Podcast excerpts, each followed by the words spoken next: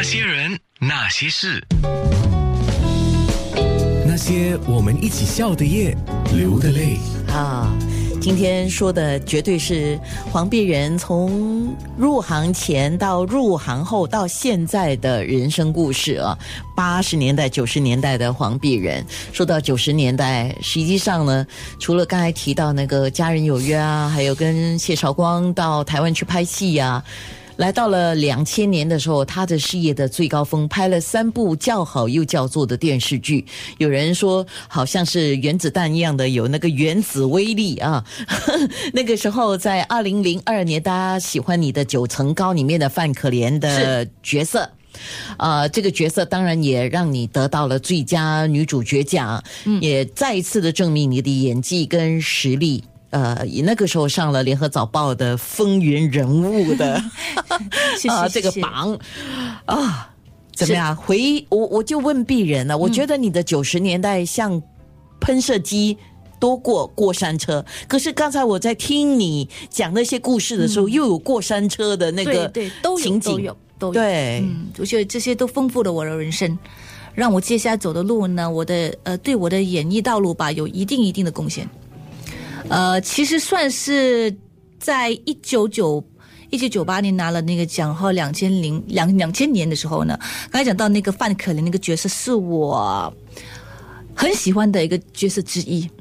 嗯，其实当那时候呢，其实我我我接了两个很喜欢的角色，拍了两两个很喜欢的剧。之前呢，其实我拍了呃暴风，不叫暴风，这叫什么？呃，豹子胆。豹子胆演的素素这个角色，她是得了得了呃乳癌，然后被呃老公抛弃的呃欺骗的一个角色。呃，那个角色其实我都很喜欢的，两个其实应该算是都可以角逐呃呃最佳女主角，但是。那时候没有这样的一个条例，没有这样的一个一个呃安排，只能够选择一个，就是每一个艺人只能够一个代表作，所以我只好呃呃，也不能说一个叫割爱吧。他们公司其实有问我的，说哪一个是你觉得比较比较要拿去比较喜欢比赛对，但是我觉得嗯，好像不由得我来选吧，就由公司去选。你们觉得哪一个你们比较喜欢的，那么可以成为我的代表作的，就由你们吧。然后结果他们之之后就选择了九层高，为什么呢？呃，结果我我我向他们理解了，就是因为九层高，他们看到，他们觉得他们看到，他们没有看到鄙人的影子啊。那么可能在豹子胆里面，虽然是也是很大胆的一个尝试，因为真的是素颜，而且真的是拿了一个菜刀，然后在街上要要砍打那个黄怡良的那个角色。但是比起这个角色呢，他们觉得呃九层高那个角色虽然是傻傻呆呆的，嗯，但是他们真的呃完全看到一个放下黄碧人的一个一个角色，他们喜欢，所以就拿这个去代表。那么当然也侥幸的呃得到了这个最佳女主角的奖项。嗯嗯，接下来还想演一个怎么样的角色吗？其实我向来都没有想说，我特别要想或者期待接到一个什么样的角色。我喜欢惊喜，啊，我喜欢挑战，挑战跟呃整个创作过程。嗯，我接到一个角色的时候呢，给我最好是有个惊喜，就是可能我之前没有演过的。然后啊、我喜欢这个过程，在做功课的这个过程，我喜欢为我自己、为我的角色塑造一些很不一样的。当然，当然，我们还是要尊重那个那个故事人，他们写的故事，他们他们他们刻画的整个这个人物性格。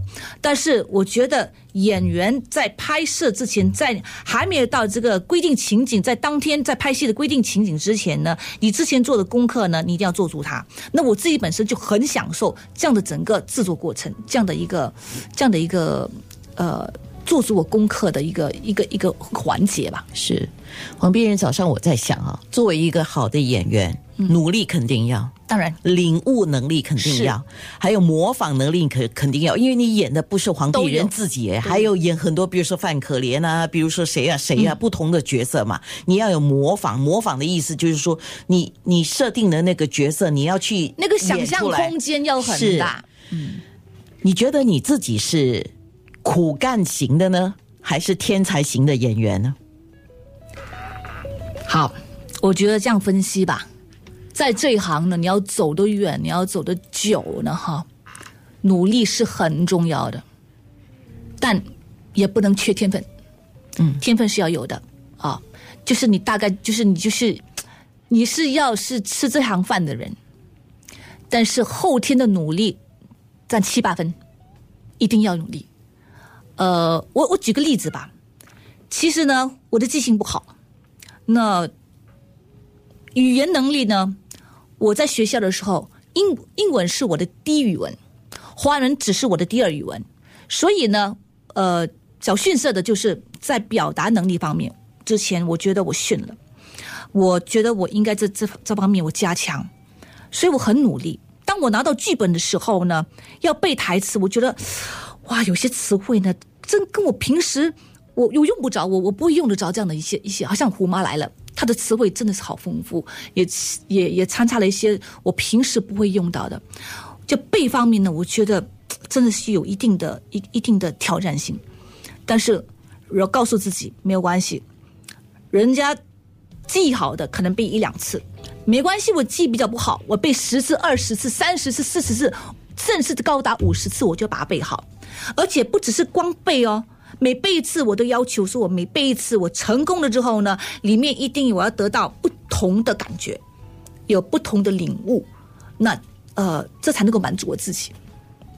那只有这样吸收进去，我消化了之后呢，我给出来的东西才会不一样。谢谢你，哎谢谢你这么努力啊！我们的听众啊、观众啊，才能够看到这么多好的戏啊。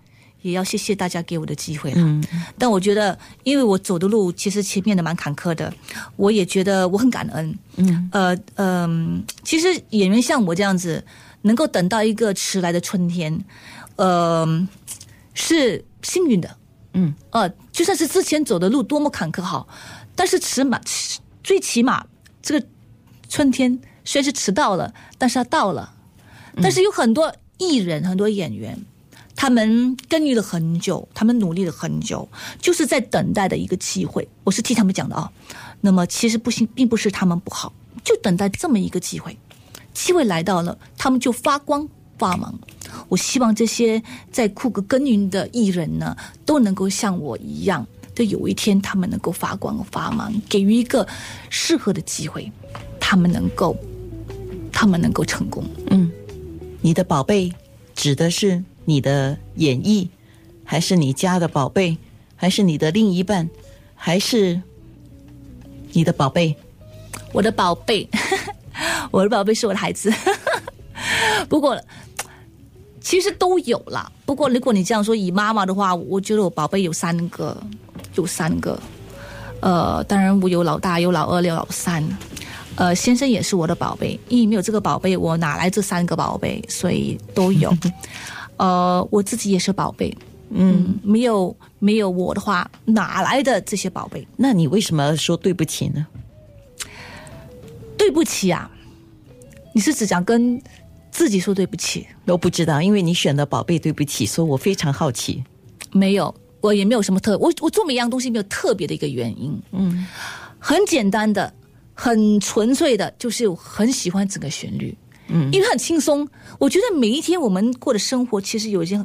有时候很紧绷，有时候很紧张，然后听一下这样的一个轻快的歌曲，你就别想这么多呀。为什么想说，我为什么要做这个原因？我是不是要有一个原因做这件事情？我们人有时候就是因为为什么生活紧张？为什么生活紧绷？就是因为想太多了。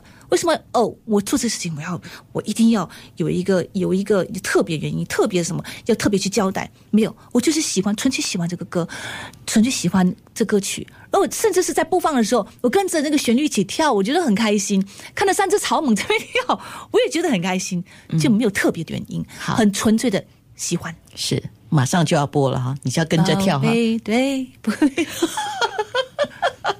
哎，为什么忽然间没有唱了？因为我跟你讲，我唱歌不好，不要笑，七早八早不要这样惊人，好不好？那些人。那些事。